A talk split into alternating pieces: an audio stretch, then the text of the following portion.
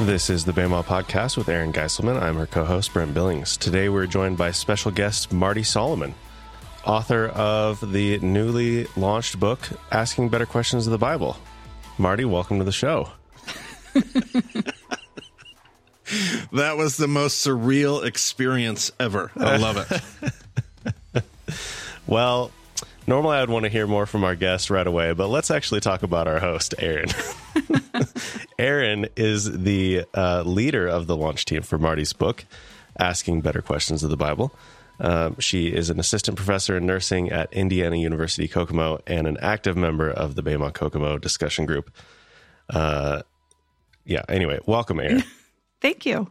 Thanks for allowing me to come in and and help interview Marty on my new podcast. Oh, don't say it like that. Seize the host. He's the seize that host chair. say thanks for coming on my podcast, Marty. I just love it. Just live it up while you can. It's beautiful. Thanks for co-hosting my podcast, Brent Billings. Yeah, of course, of course. I'm glad to be here. Yeah, and I, I I do feel like we would have to ask uh, Steve, you know, if active is the word that he would describe your participation in the group. I feel like your your group is I mean, active describes the whole group. I've I have not seen a more like interactive set of people, and I don't get to watch every group sure interact. You guys have a channel on the Maymoss Slack. Oh yeah. That, uh, I, I think you guys might be the only discussion group that really. There's one other group that has started recently, but you guys are the only one who really uses that space. Yeah. Um, and so I get to see a little bit, and it's it's a fun you guys are a fun group. I've never had a chance to visit, but it's but it's fun. Oh, we'd love to have you. We it we meet. Oh, I know. we religiously meet every Tuesday night at seven thirty. Often don't get done till 11:30, 12 o'clock midnight. If we've solved all the world problems, it's usually about one in the morning. We make sure our base kids are to bed, and um, we call each other our Havurah. It's been a great um, experience. We've got people from different churches. There's about um, I don't want to remember off the top of my head. There's about 10 of us. We've got eight really active members. And when I say active, we do Friendsgiving. We have, we, we really dive in and um, tear it up. So we do um, two episodes a week. Um, three if they're short. I love it. Yeah, Steve does a great job facilitating. He types up word for word notes from your podcast. So if you need, if you need some uh, help with that, he's probably got it. okay. Well, we should probably turn to our guest, Marty. and Marty, I'd love to hear like how you know Erin and how you got connected with uh, with the Kokomo group. I boy, how did I get connected originally? It's hard for me to even remember my original connection. I mean, sure, there were some emails, but you have had a chance to actually yeah. meet them in person, right? Yeah, I, I, I'm trying to remember like where the original. All I know is that there was a road trip I did, and I was going around, and I can't remember if I reached out to a group on the map in Kokomo, Indiana, or if somebody saw it on the messenger and reached out to me. I can't remember who, but I, I stopped by this group, and I mean, it's in Kokomo, like a, that's an awesome town name. But B, it's like in the middle of nowhere, Indiana. Would you say that's fair, Erin? That's pretty fair. We're um, yeah. north of Indianapolis, so and south of Fort Wayne. We're kind of smack dab in the middle. Yeah. So I thought, well, and I remember our, our whole family visited, and we just had such a good time. Like, yeah, there's all the activity that we get to see on Slack, but it it was so uh, authentically like parallel to the real life experience. Like they just had, it, it, was just such an amazing group of people and, and diverse group of people as far as where they were coming from and, you know, church involvement. And it was just, it was wonderfully, the whole conversation was wonderfully refreshing. So I kind of, um, yeah, I built a special little relationship with Bema Kokomo. They even gave me a little gift that sits on my bookshelf, and I think about them often. So that's where I met Erin. Was at that and she said all kinds of fun things that I won't repeat, but uh, just getting to know her was all was all kinds of fun. So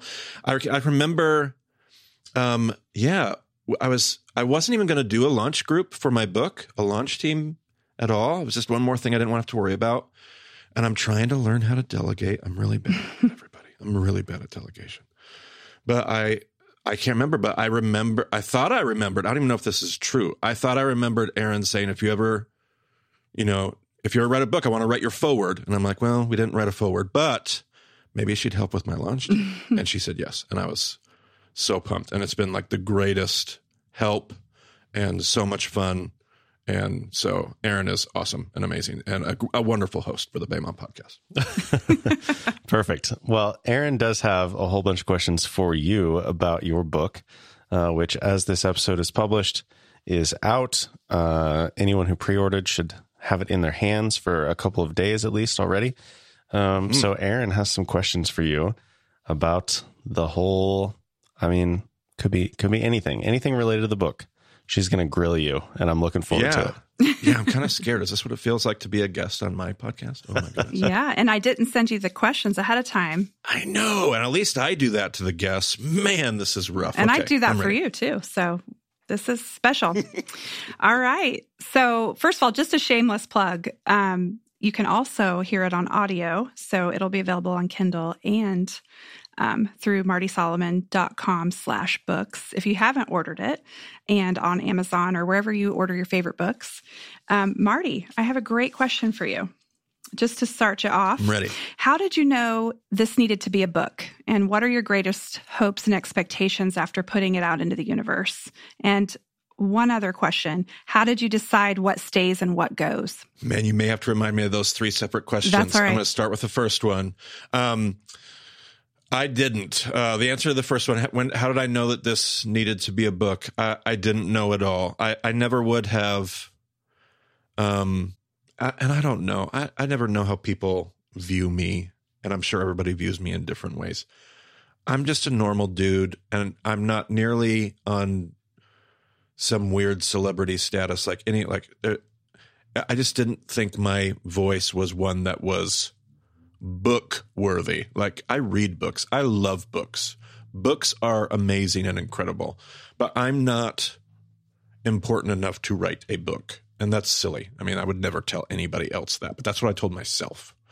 And, uh, and I had somebody approach me from a church in Washington, D.C., a good friend, uh, a church of mine. And they said, I work at a publisher and I think you need to write a book. And I prayed about it and talked about it with a few people and said, okay, well, let's see where this goes. And it didn't work out with that publisher um, at all. Like it was, it just wasn't going to be a good fit. I think we all knew that.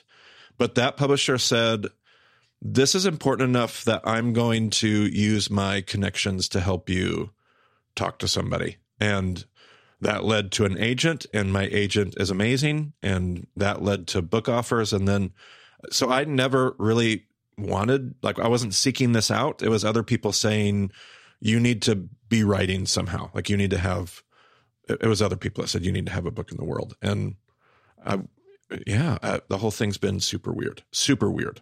Uh, and then second question, what was it? The hopes. What are your greatest hopes and expectations after putting it out there? Well, I hope I hope everything that as a creator, I love being a creator, and and the book is just one other thing that I get to create as an artist of sorts a teacher, whatever. Um, I hope that anything that I create, any resource is just helpful for, I mean, my passion is the Bible. That shouldn't surprise anybody. My passion is, I guess, theology. I think it's more Bible and the world of the Bible. I, I think I grew up with Bible. My parents gave me Jesus and the Bible. My evangelical fundamentalist upbringing gave me Jesus and the Bible, like Jesus in the Bible. And I'm I'm a pretty big fan of both Jesus and the Bible. That is just one of my greatest passions. And I have been frustrated by what we often do with the Bible. And so my greatest hope is, is that any resource I create, the book included, is just a tool that helps people unlock better readings of the Bible, sets them free to ask questions and anything that just makes people go, I I didn't think I loved the Bible, but I think I love the Bible. That that's man. If people ever feel that it that is what I I I live for those moments. That's what God's made me to do. So so that's that. And I can remember the third question. It was what what stays and what goes. Yeah, how do you decide? I feel like writing fifty five thousand words was really hard, and uh, it was more about how can I write more. Now there was a point where we were actually trimming, but we did very little, very, very little trimming in the process. It was more about what else. And, and really, it wasn't like I'm out of words. It was like, ugh, of all the things I could say, and maybe that's really what your question is too. Like, of all the things I could say about this topic, what part do I say? Like, where that was most glaringly true is the chapter on the Gospels it's like goodness do we do we talk about pardes that has its own tricky little elements to it do we talk about like what parts of of jesus do we talk about because there's a whole lot of so what what do we focus on and why and i think that process for for me was just guided by this is a book and and i'm sure a ton of people that listen to the podcast will read it but i'm assuming there will be people that have never listened to my podcast and may never like this may be one of the few like touch points they have with with my body of work. So how can I make sure that this tool like on its own in a vacuum has enough like it's useful.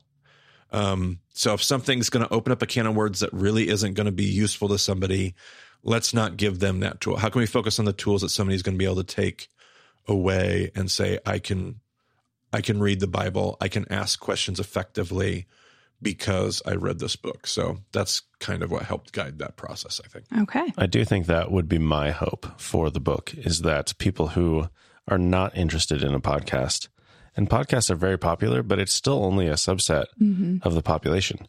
So for people who aren't interested in that kind of format, it gives them an entry point into like what the, the content that I have found so compelling and so powerful and so enriching to my faith and like believed in that enough to, you know, volunteer and make the podcast for many years before it became my job.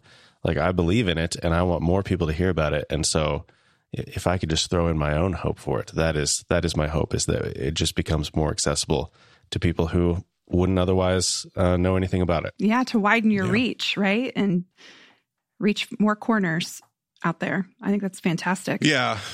Yeah. And that's, yeah, I, I think the whole experience has been and it's not about like building a bigger platform for me. It really isn't, but it is about like the podcast isn't going to be for everybody. Mm-hmm. That's not the, so can we create resources that can provide some of the same helpful tools for people that are going to use different kinds of tools and consume different kinds of content?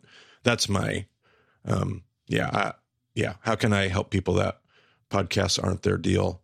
Um, can we do something for that group too? And can we do something for this group that doesn't read books? Yeah. Can we do that? That's a, a joy for me. That's a great way to to reach people with different ways of consuming information and knowledge and mm-hmm. still fulfill that curiosity and I love that. I have to learn how to use TikTok here soon. Oh, TikTok. Like My daughter. And not because I want to yes. be a TikTok personality, everybody. That is not, but yeah. for college students, which are one of my greatest passions, I gotta I got to figure out how to get in these mediums that they're in and use them effectively. So we'll we'll see. The next question I wanted to know is um, a lot of people have asked about, and you kind of touched on this already, but they've they've asked about the process of making your book a reality. So you kind of shared about um, how you were originally approached, and um, can you share about the process and how it's different from what you've done before? Because you have written before. We've read some of your commentaries and blog posts. And we've heard you on the mm-hmm. podcast, mm-hmm. we've heard you on YouTube, we've heard you in all these different mediums. This is another layer. How is this different from what you've done before? And can you talk about that process a little bit? Yeah, I mean, it is different. Writing is is hard, but there's also some real pros that come uh, from. I mean, you can really choose your words carefully, and they get edited by an incredible team. And um, and so there's some really nice things about writing too that's different from the mediums that I probably gravitate towards before writing. But I really enjoyed it, the the whole process. Now I've been told I I do not know this from experience. I'm I'm listening to other experienced authors. I've was able to take part in um, in a couple writing cohorts. One of them was J.R. Briggs. We've we've had him on the podcast before. Brent, you could put that in the show notes too. Uh, he has something called the Writing Life or the Writer's Life. It's an online kind of a, a curriculum training for authors.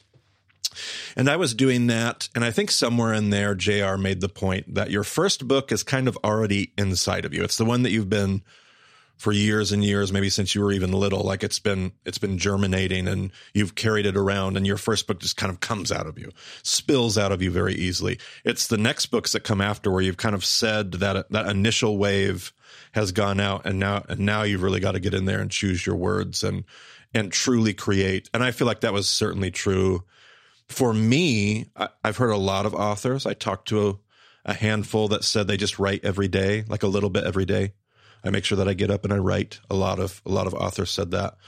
I kind of knew intuitively that was not going to be. I want to get into a space and be very focused and just crank out all kinds of productive work all at once. So I got away on a writing retreat. We have some awesome listeners. Uh, again, uh, I met them in Indiana and Fort Wayne. They now live in Tennessee, and uh, they let me come stay in their house at, at Chattanooga. And I just wrote for a week.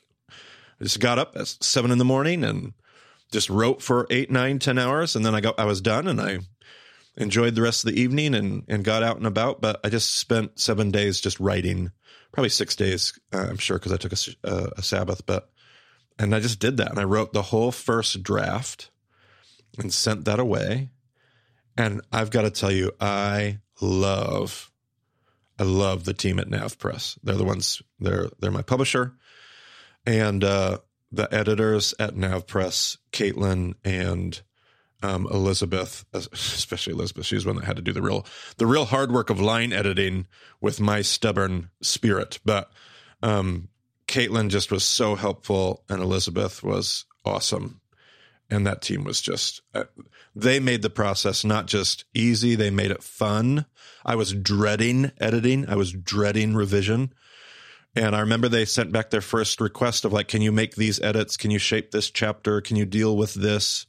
And I got away for one other week. I went to some other supporters that gave me a place at Myrtle Beach and got away for one more week. And I made all the revisions and sent that off. And then we just kind of fine tuned it. And I mean, it really was that simple this time around. I have a feeling if there is a next time, and I kind of hope there will be, that process is going to be far more complicated and and, and it will take far a, a lot more time. But that was the process and it was it was fun. Like it was a whole new challenge. It was a whole new energy and it was it was, it was a ton of fun. But that's what looked like. Two weeks really. A, a, week of rough drafting and a week of revising and then and then a whole bunch of emails back and forth well thank you for that so, are you ready for the next? Absolutely. All right. Can you talk about? We're going to shift gears a little bit, actually. We're going to talk about the book and what's in it. So, let's talk about your toolbox of literary devices. Mm. And um, you discuss in the book how it can benefit these three um, groups of people scholars, skeptics, and truth seekers alike. How can it benefit that diverse of a group of people that kind of spans a large group. Yes. Um, uh, an awareness of these things is so helpful. You say scholars, skeptics, and truth seekers, and I would I would blush at the idea of how is this useful to scholars. Uh, like uh, like I have benefited from so many true scholars, and then there's kind of like the more like maybe the less formal way of the term scholar, but uh, I'm I'm just at the very very most I'm simply just one more person along for the ride. My my real passion for this book um, is for those last two groups, skeptics and truth seekers. A lot of times we've been handed a worldview that is void of a, like an awareness of these literary tools. Like a lot of times we're trained, like literally in our training, our Bible college or whatever, we might be told like, this isn't what people are interested in. They can't really handle this knowledge. Like you don't get the time to teach people this stuff. Like just just teach them good theology. Just, like we're kind of told and trained to avoid these like teaching isn't that big of a deal. The data doesn't matter. And and I appreciate a lot of things that are trying to be conveyed in those spaces, but actually it really does matter. If the Bible is as important to us as we say it is in so many of these spaces, and in traditions like I'm a part of. The Bible is, in so many ways, everything. I mean, outside of Jesus, the Bible is this, it is the doorway that gets us into that relationship and helps us know what life of faith looks like. I mean, if it's that important, then understanding how the Bible works obviously has to be just as important. So these details aren't something that we can just avoid or skip over or save people the time. Like people and and and honestly people are smart enough. They're they're they can handle all this stuff. Half the time they're smarter than than all the folks that are leading these churches. Like they can actually handle literary devices just fine. So I, I just think those conversations are so are so helpful. And and both for the skeptic because I mean the skeptic is the skeptic because they have legitimate questions. I mean that's what this book is all about is validating questions. Questions are are actually a, a, a doorway, a key. Uh, it's it's part of what opens up. So the skeptic, they're not far away. They probably feel like they're far away from the Bible, far away from the story, far away, and yet the skeptic is probably like closer than anybody else because they're so much more ready to engage the depth of everything that we've looked at in the podcast from you know when we were in session one we used to always say what problems do we have in this story there's something that's almost inherently not and not skeptical in this negative way, but there's there's an inherent skepticism to okay, but a talking snake, mm-hmm. come on, really, like a talking snake. Um, so learning how that skepticism is not not a bad thing. It's actually maybe one of your greatest tools to to step into wonder and encounter the text in beautiful ways. I, I love that. And then truth seekers, there are people that there's a whole nother group of people that they wouldn't describe themselves as a skeptic. Like we're we're here, we're in, we love Jesus, we love the Bible, but they also have this awareness, like, but I feel like there's definitely something more. Like here, here we are. We've packaged this nicely. I'm fine with, I'm fine with what we're doing, but I also know that there's there's more than this. Like there's more going on. There's there's something deeper and wider taking place. And so I, I love that. Um, that that what this book hopefully can do for that group of people too and, and i don't want to discount I, think i'm just i feel so awkwardly insecure when i consider my book in relation to a word like scholars but i have i have i have good friends and they've been more than generous and they are scholars they have letters after their name they are the people and they say marty you, you too have a voice that's that's valuable and the way you've packaged it is different than the people that I work with every single day on a scholastic level. And I appreciate that too. And that's beautiful. And if that's something that, that God can do, that's awesome too. But man, whenever I consider scholars, I get really insecure. But that's just me being honest. well, in, in a lot of ways, you have an advantage over scholars in that you can take some leaps that they're not really able to do and find like our chiasm episode with Brian David. Like you can't really do that in scholarship in a lot of ways. Mm-hmm. Absolutely. And uh, and and you have freedom to explore those sorts of ideas. Yep.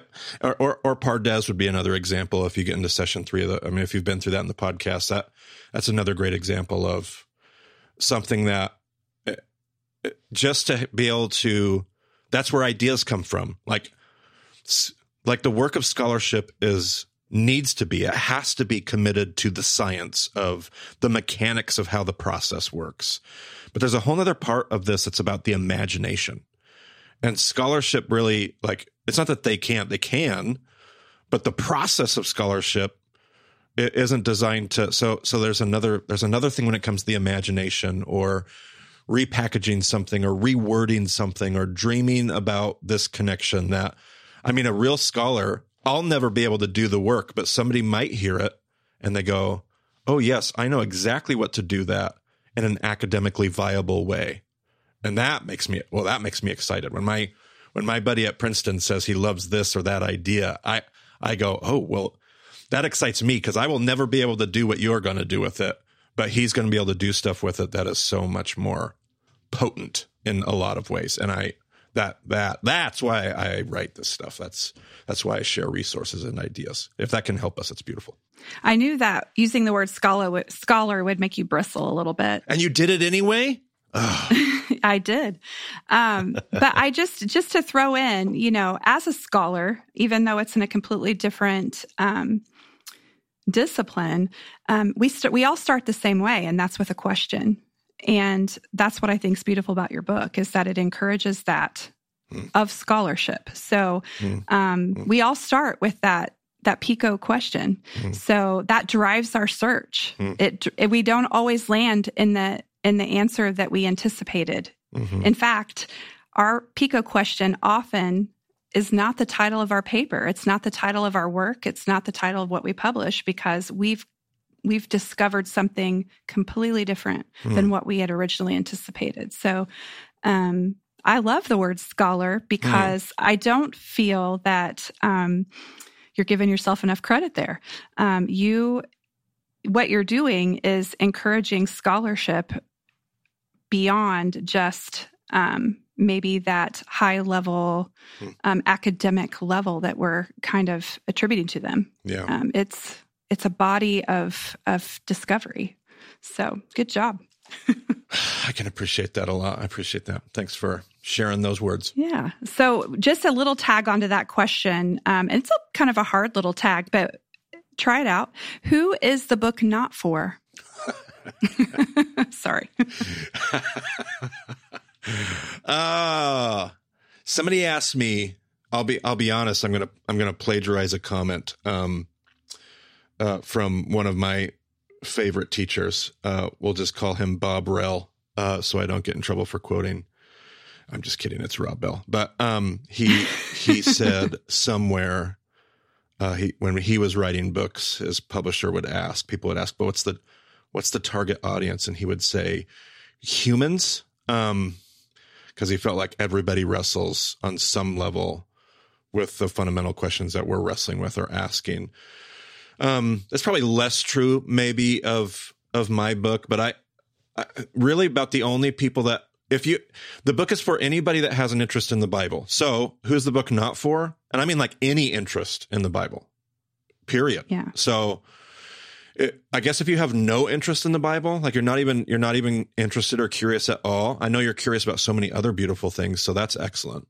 Um, but if you have like no curiosity about the Bible, period, the book's probably not for you. The other group I would say, two whole groups. I'm going to give you two whole groups this okay. book's not for. This book is for is not for the group that's like, I got this all figured out. Like I got I got answers. I don't have questions. I have answers.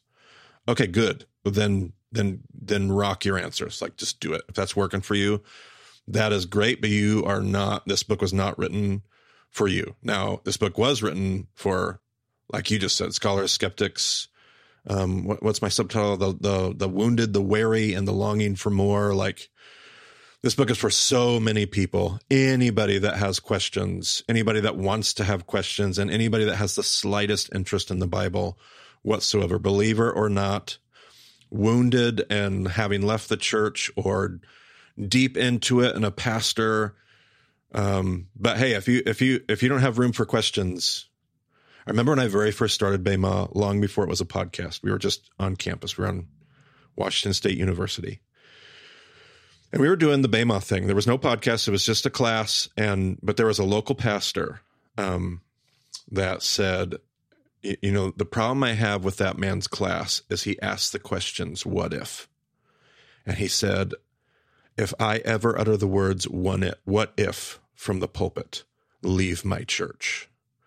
Hmm. And I, I remember thinking, man, if I ever stop asking the questions, what if? Stop engaging my material. it's just such a divide. So it, that's that's where I'm landing. That's that's what the book is for. So if if if you're not interested in the questions, if you got all the answers and you and you're completely comfortable, then that my book there will be a lot of other beautiful books out there. And I mean that. I don't mean that in a passive aggressive way, but my book will not be your cup of tea. All right. Well, that kind of takes us right into um, what you just mentioned, your your subtitle. So there are many communities and organizations and even churches that have started their journey to be a more trauma informed culture. And you and I have talked about that a little bit. Can you explain um, who you had in mind when you acknowledged in your subtitle the wounded, the wary, and the longing for more? I can remember when the publisher suggested I'll be I'll be more honest. Okay. I didn't even come up with that. The publisher did. And I remember reading it. And again, there were all these moments I was dreading. Oh gosh, I was dreading the editing process. I was dreading the cover art. I was dreading the title. Uh, there were a few things I was told in my writing cohorts. They said, just brace yourself when it comes to the title. Just brace yourself. You're gonna hate. You're gonna hate it. It's, it's like it's like you've given birth to this baby and somebody else wants to name it, and they said just publishers know what they're doing. So I was like, I was braced for the worst. And they sent out. We said we got two title ideas, and I was like, oh no, here it comes. Hmm. and I read, and that was the first one of the two, and I said, oh that that yes that that resonates with like they got the essence of the book. And um and yeah I, I it was almost yeah it was kind of like more i was dreading this moment and it ended up becoming like a really moving moment because i'm like yeah that's that is who i hope this book really resonates with. The wounded? Yeah.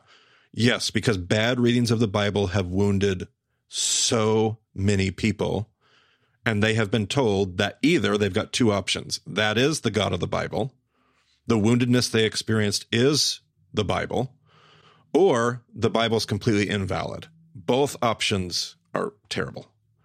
Um, and so I loved seeing that my book might be a guide for the wounded.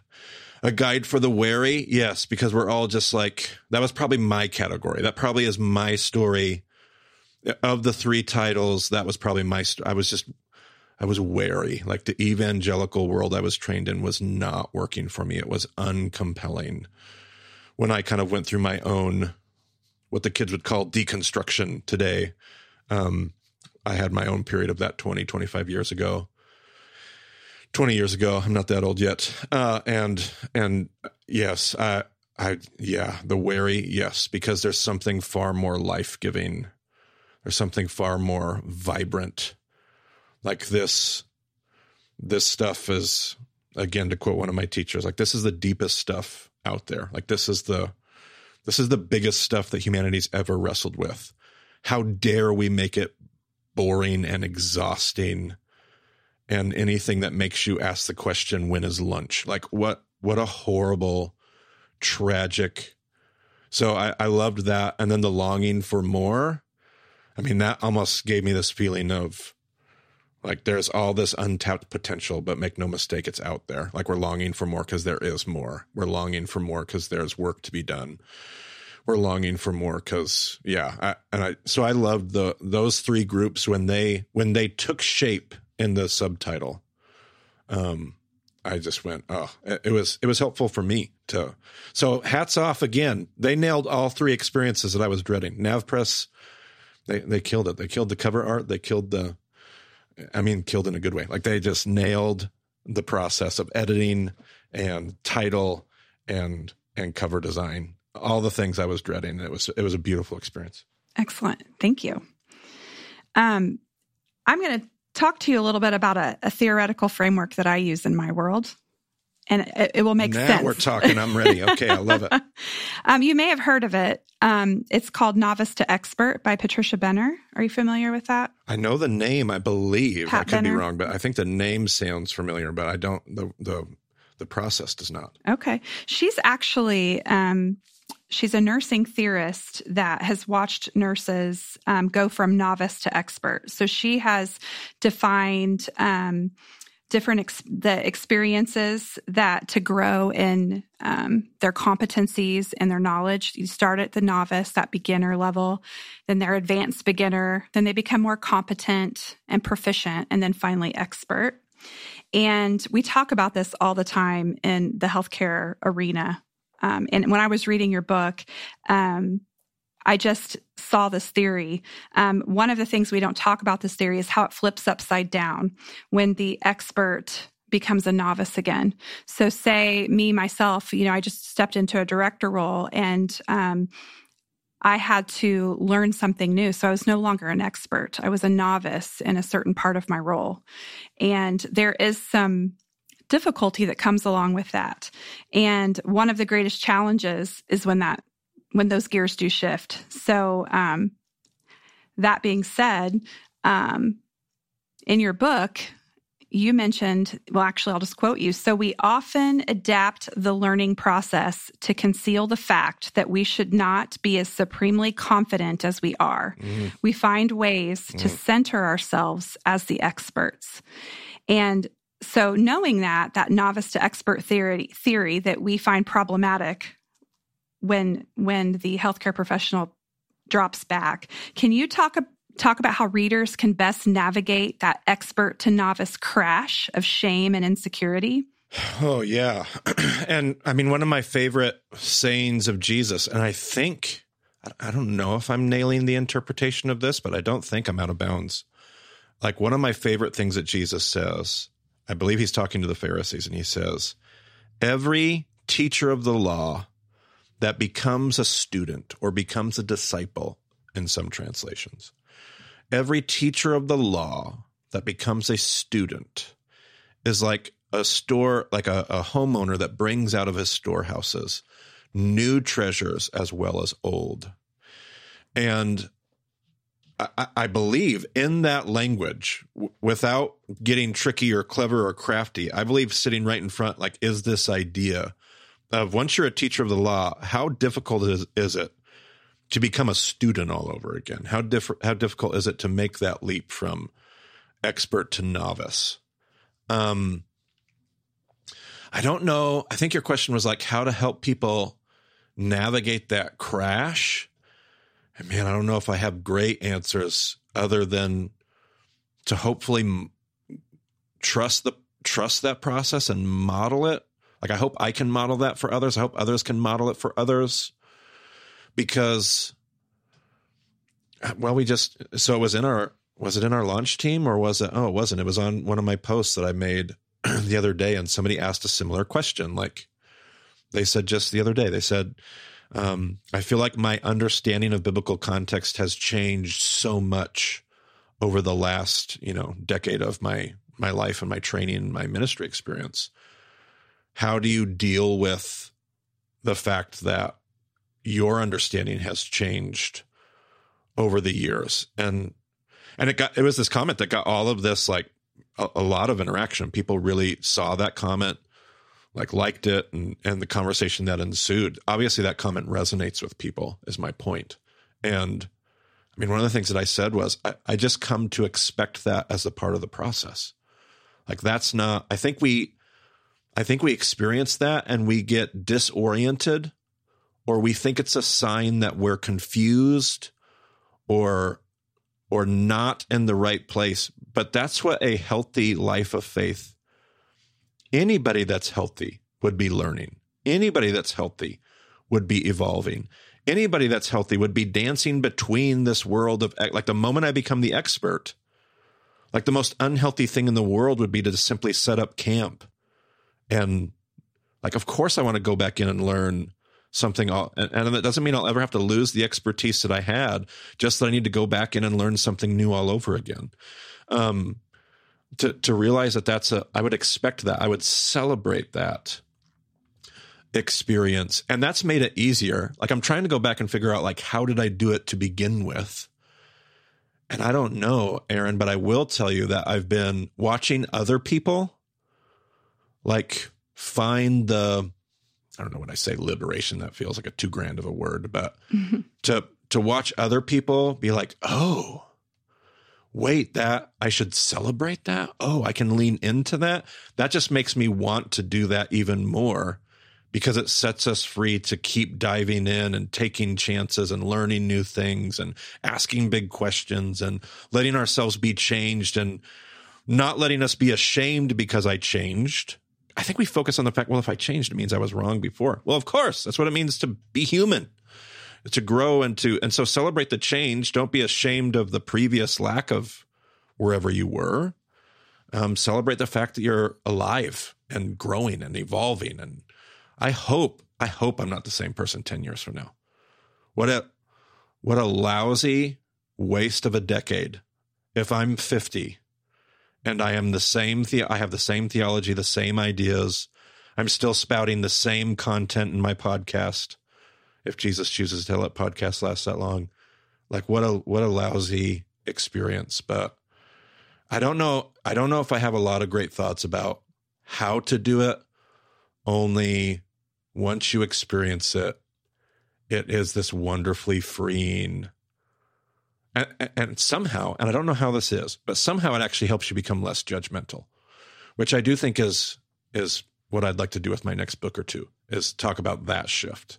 But there is something about this experience that not only does it free me, it also allows me to appreciate others with where they are in their journey and and and really be able to celebrate that too. And so yeah, just super. It's one of the best things. One of the best things that I've experienced in this whole this whole process this transitions really well. So Pat Benner also in that novice to expert when we're when we're doing it in the right way, when we're looking at that theory from the novice and advancing through, she actually says that there's a combination of that strong educational foundation, but then you add on the personal experiences. That's what carries you through towards mm. the um, that expert. You have to have both, and you can actually do or gain knowledge and skills without knowing what you're doing. You can know how, but uh-huh. not uh-huh. the uh-huh. the substance behind it. You can you can go through the motions, and so that really I I felt like that translated very well into what you were discussing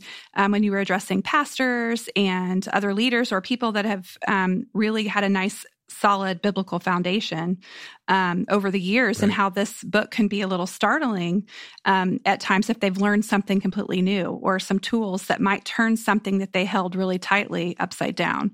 Um, but I also agree that that personal experience um, we're not the same as we were 10 years ago. So I, I love that. And that translates into or transitions into um, the next part of this question is um, for those who are white knuckling their expertise um, and really struggling with letting, you know, letting loose that grip, how can they step into humility and find, in your words, in the book, you said a less arrogant, less ignorant, and less immature posture? Mm. Uh, that's a really good question. Um, if they're at a place where they're open enough, because we know, we know, like I've been that person before too. I'll be that person as as quickly as next week in a lot of ways. Like it's not that I I'm, I'm not that person day in and day out in my own experience right now, but if we're we have an awareness of how part of the reason why we white knuckle this stuff is we have an inherent awareness of like but if this one thing isn't true, it now leads to 10 more questions. And now I'm not even sure if any of this is is going to stand up and it just feels like this huge house of cards. And so we white knuckle to like convince ourselves and everybody else watching that it actually is like super strong and, and super strong because I'm just holding on for everything.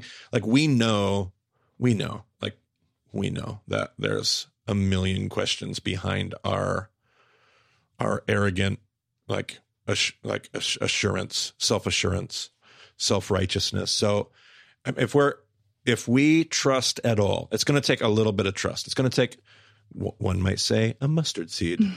um, it, it only is going to take a little, but it is going to take some trust in the gospel truth of how we're beloved and how it's okay and how this isn't. I was never in charge anyway.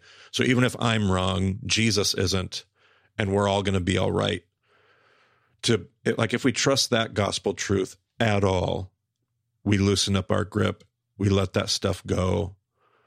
And and I don't know too many people that let go for a moment, take a few steps and like, oh, this is too much and then grab a hold of everything again. It's usually like this I wish I could talk from experience. I am not a bungee jumper, I'm not a skydiver. I don't do any of that kind of stuff. But I would imagine there's that moment where you have to let go and then it's just I would imagine I would imagine. Brent, Brent Billings, have you ever skydived? I have not, but I'm thinking I know what we're going to do for the Bema retreat. oh no, we're not. No, no, that's not. That is not happening. Look what you got yourself into. Yeah, I will refuse. I draw lines. I draw I'm lines. pretty sure at that time of year in that part of the country, it's going to be way too cold to be jumping out of a plane at ten thousand feet anyway. So well, you're probably safe this time. But bless the Lord. Uh, but I would imagine there is a moment after you do let go where that's where the exhilaration and the sheer joy and and, and not that this process is full of sheer joy or spiritual skydiving, but but I think there like I think we white knuckle stuff because of our insecurity, which is also, by the way, what gives me a ton of grace for myself when I'm in those spaces or anybody else that's in those spaces. It's it's the most difficult when they're weaponizing it against people and hurting others. But when it's just there, I mean, you can usually feel, you can sense, you can see that insecurity in yourself. You can see it in somebody else and you can extend grace because we all know what it's like to be afraid. We all know what it's like to have questions that we don't really want to wrestle with or acknowledge. So I, I think that's another part. And I did want to write the book in such a way. Yeah. So, somebody, usually somebody just has to say it. Like I'm usually in a room and somebody just has to acknowledge that thing that I'm ignoring. And that's often enough for me to go, yeah, you're right. And, and so I hope that's true, not just in the book itself, but just in the way that we pursue Jesus and the way that we talk to each other. I hope that those things are true. Excellent. I love how you address as that in the book. Um, one of my favorite lines in the book is our dogma, our absolute certainty in our own theological vantage point suffocates a vibrant faith. Mm. Why is certainty so mission critical in our current culture? And how can we begin to deconstruct that without losing our faith altogether? Well, I'm sure that there are larger cultural, sociological that I am not an expert or equipped to comment on. Comment on. I, I think theologically, um, there's a thing that happened almost exactly 100 years ago when when culture was shifting when textual criticism and liberal scholarship was on the rise and then the scopes trial. And what we've spent the last hundred of years doing is trying to really assert our belief in the inspiration the truth of it's given us a very on one hand a defensive posture and then an offensive posture of apologetics. We have postured ourselves as be ready to give an answer, be ready to give an explanation, be ready to prove prove the Bible is right, prove your faith is right, prove that it's true, prove that God is like it's a very we have a very defensive and that's why certainty is so important in that worldview is because I have to be like I was trained growing up in youth group and fundamentalist Christian subculture I was absolutely trained to be ready to give a explanation for the hope that you have, to present the gospel at any moment, to know my faith so well that I could. There, there, certainty was absolutely the only incentive, the only like that was what was incentivized.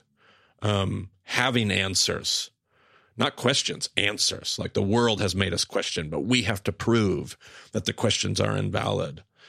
And I, I, I can appreciate so much of what drove that. And I can appreciate the heart behind so much of what I was handed and taught growing up. But that is so actually unhelpful for ever talking to the like the part of like I would say to speak to people's hearts and I do mean that. But the very essence of what it means to be human, the the deepest stuff that we wrestle with, you don't address that with certainty. And if there's anything that postmodernity has taught us, it's that we how little we actually know about material things that we think we should actually know. And you actually get into it, and you're like, actually, we don't really know what we think we know.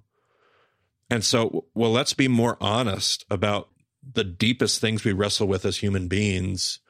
It's that authenticity where you actually, it's that, that's that loving of one another. It's that affirming well, that's where First John says nobody's ever seen God, but if we love one another, God's presence lives in us, and th- and then people do see people see God in us. That's not because of our certainty. Like that's not what John's talking about there in First John. Is not. It's because we have all these answers to everybody's questions. It's because we know apologetics so well. That's how people see God. No, it's this interconnection that we have with other people. It's it's the presence of God living in us and through us, and so we're not going to do that with certainty. But that, I mean, we have definitely built, we've built an entire evangelical world around certainty because it was a war. We were at war. Uh, we were at a culture war. We were in, we were in an intellectual war. We we're in a theological war, and we're going to win that by being right. And that means we better be certain of our rightness, or else we're going to lose the war. And the truth of the matter is, is there really what we really weren't at war in, on any of those fronts um, we were inviting, we, should have been inviting people to dinner.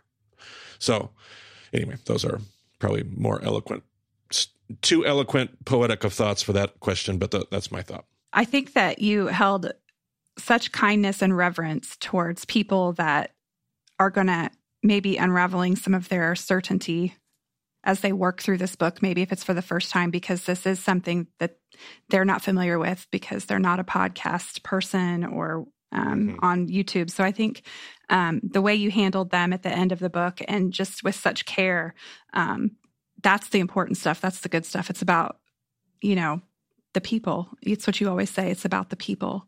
And so well, I appreciate that. Well, it's the beauty of writing the book. Like I mentioned earlier about how a book gives you the chance to stop and to pause and to really think about is that what I really want to say? Is that really how I want to say it? Because the fact of the matter is, I mean, I know how many people listen to our podcast or will be reading this book and they're wounded and they're weary. And part of that is they're also angry. And you can even hear me, like, as you ask me these questions, Erin, my responses are not nearly as metered, as thought out. They're more off the cuff. They're not nearly as polished. And you can hear in my responses some of like the remnants of my own deconstruction. You can hear, like, if you get behind the thing, behind the thing, behind the thing, there, you can definitely hear that there's some latent frustration and some of my own anger at the certainty of evangelical. Like you, you can hear that. And, and I've done I've worked on this enough. My heart has softened that it's not quite as bold and as blatant as it used to be. So I, I, know that other people carry that. I know they do. I get I get those emails weekly, all the time, of people working through that emotion, and that emotion is valid.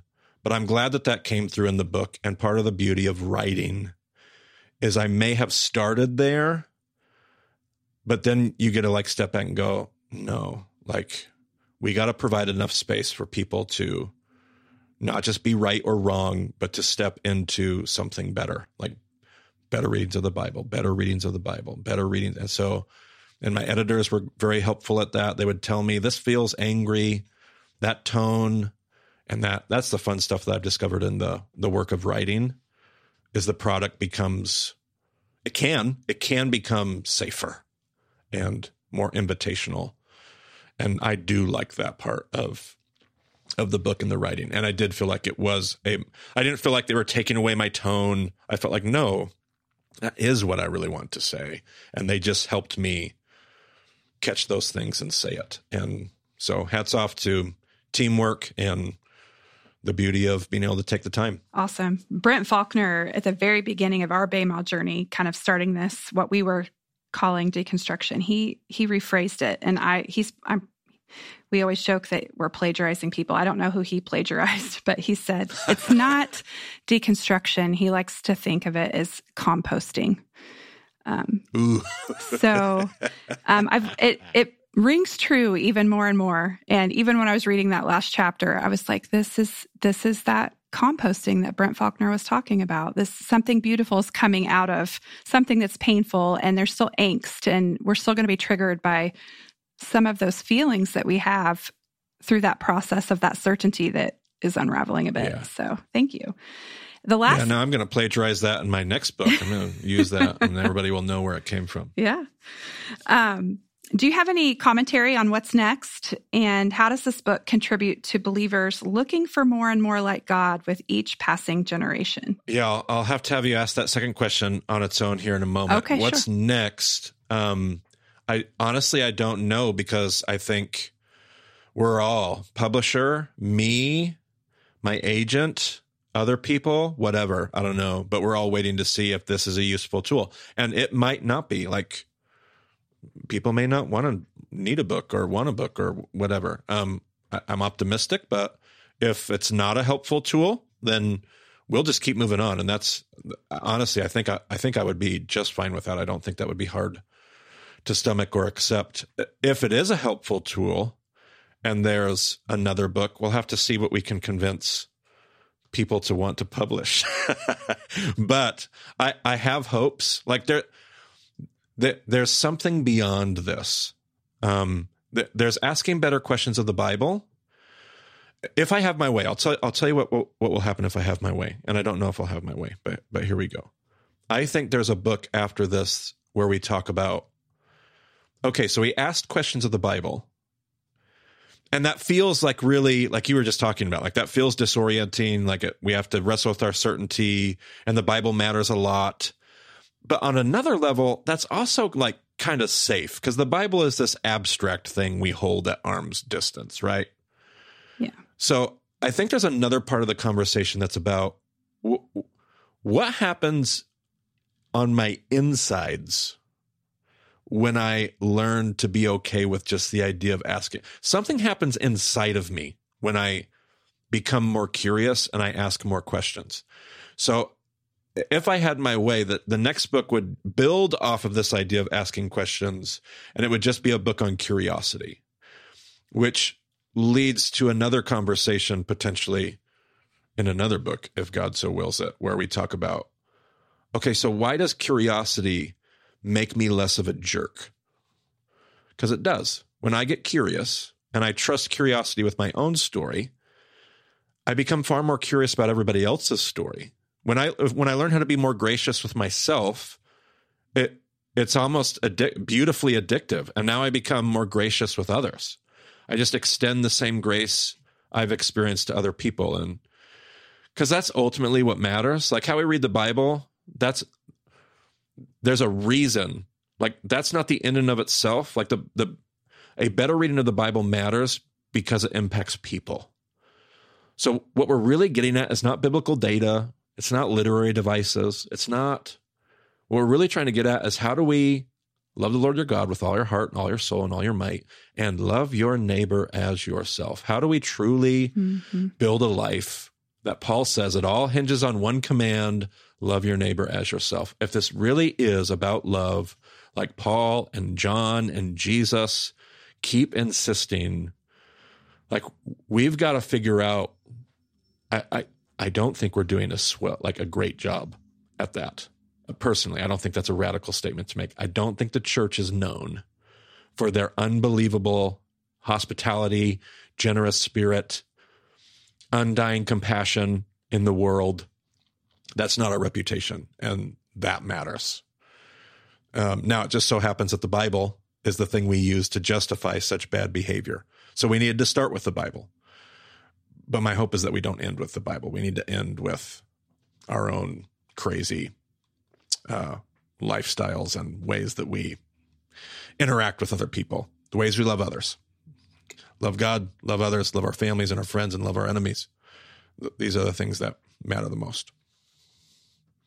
You had a second question in there. What was it? Yeah, you you really answered it. Um, it's really about the transformative piece about what's next because you quoted in your book you you um, looking for more and more like God with each passing generation. Yes. And you really answered that. That's it's quite beautiful. Any other thoughts or comments on that that quote? Yeah, no, it's just what I yearn for. If and ultimately if the things that I can do for whatever brief moment stop I have here on this rocketing space rock through the galaxy that we call Earth, I get uh, if I if we can at all contribute to becoming a more compassionate, loving group of people. If if people could see God, see God when they look at us, mm. not truth, God, and in that they would they would see truth. But we've we we've been so concerned that the world will see truth that we've forgotten that what they're supposed to see is God, Jesus, when they look at us. And uh, so anything that can help us get back on track would be great. Excellent. Well, my last class question is for Brent Billings. Yes. Uh, I've been enjoying this uh, this Solomon Inquisition. I just want to know your experience through this process. You've been a great support. You were mentioned in the book. Um, you're copyrighted in the book. You took the famous photo. I do take a lot of photos of Marty.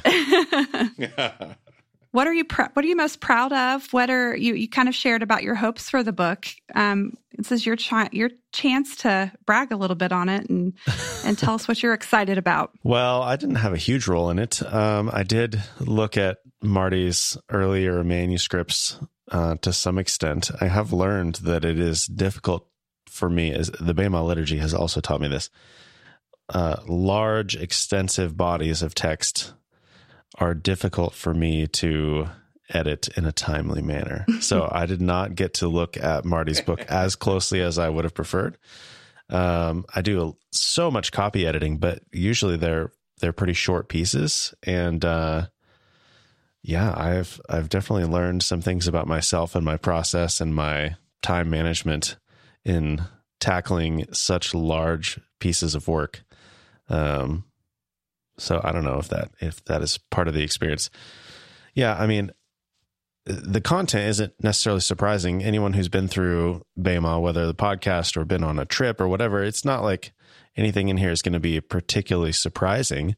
Um, I, I do appreciate the like as Marty was saying, like you you get to stop and get to think about your words and get to consider the impact of of you know a specific way of phrasing things, how it's going to. So you know, it is a different form. It's it's a more polished, more considered um, version of what we talk about in the podcast.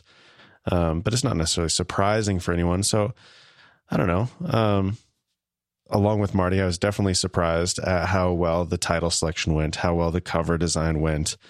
Um, all of that has just been, you know, way better than uh, any of us expected going into it. Um, and I was like, I'm like, I don't know why Marty's putting himself through this. Like, why, like, why give up all this control? Why do all this?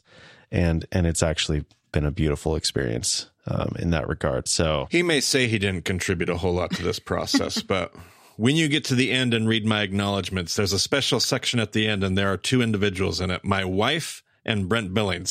so. I just read that today. oh, gee.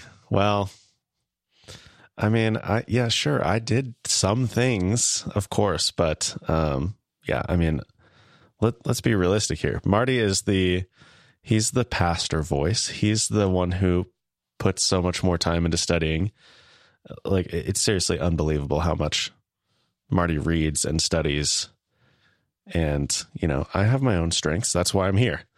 Um, but yeah, this this work, um, it, it's yeah, I don't whatever. You guys are making me uncomfortable. I don't like this. but think back to your very first BEMA episode. Was it zero or zero zero or something like that? if you could put yourself in Brent and Marty's shoes on that day and and then fast forward to today and we're talking about your book.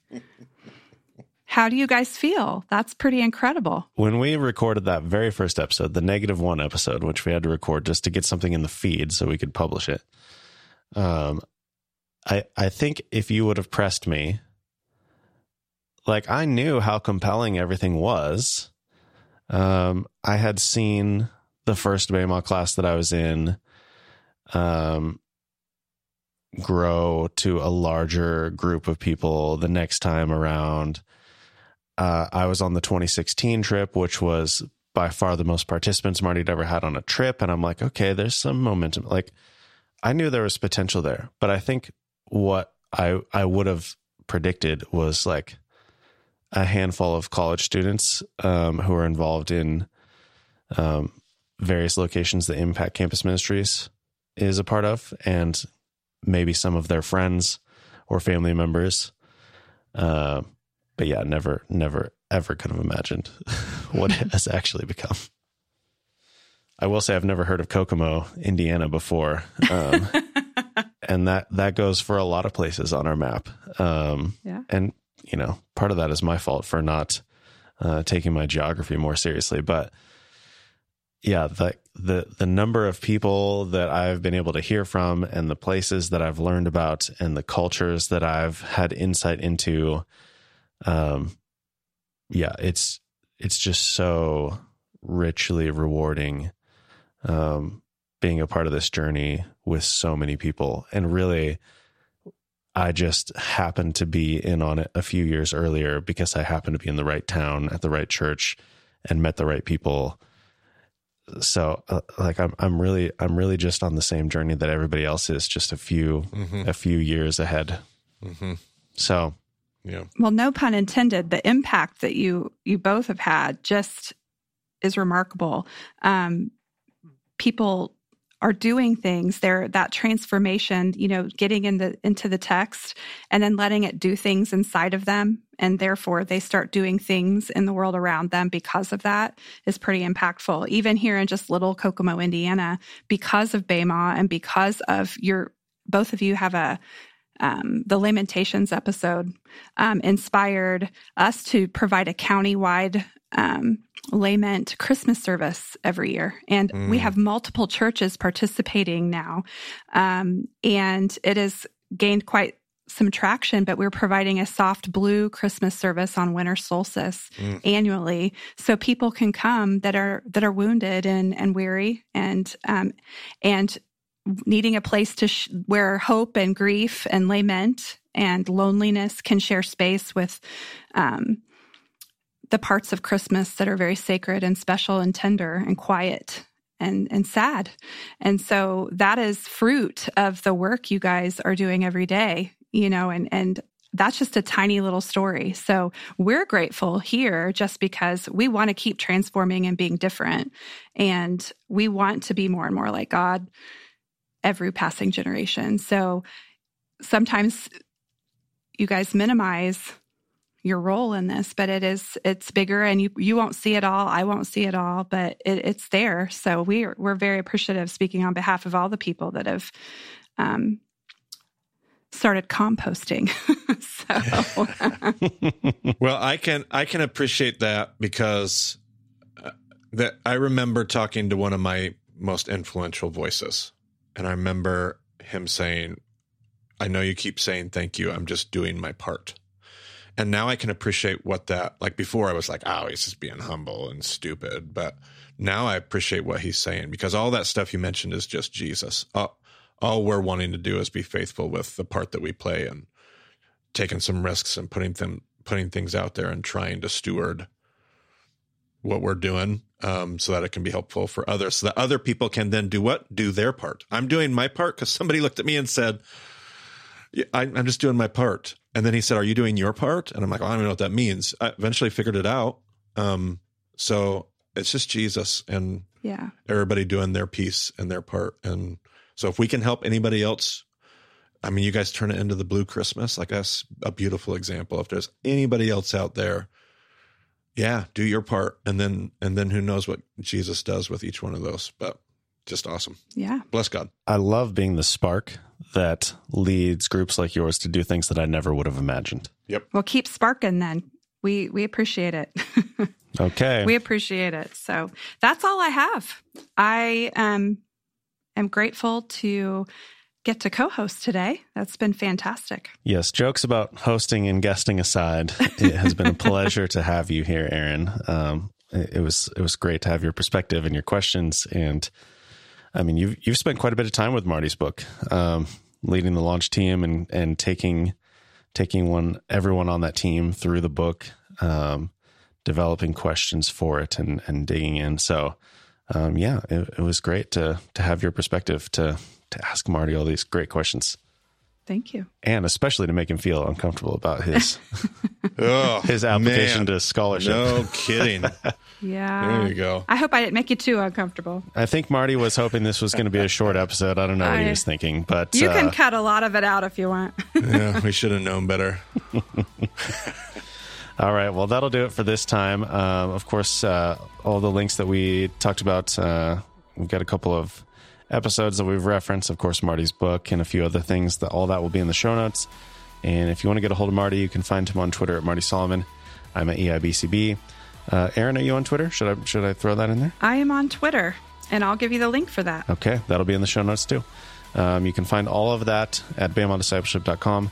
So thanks for joining us on the BEMA podcast. We'll talk to you again soon.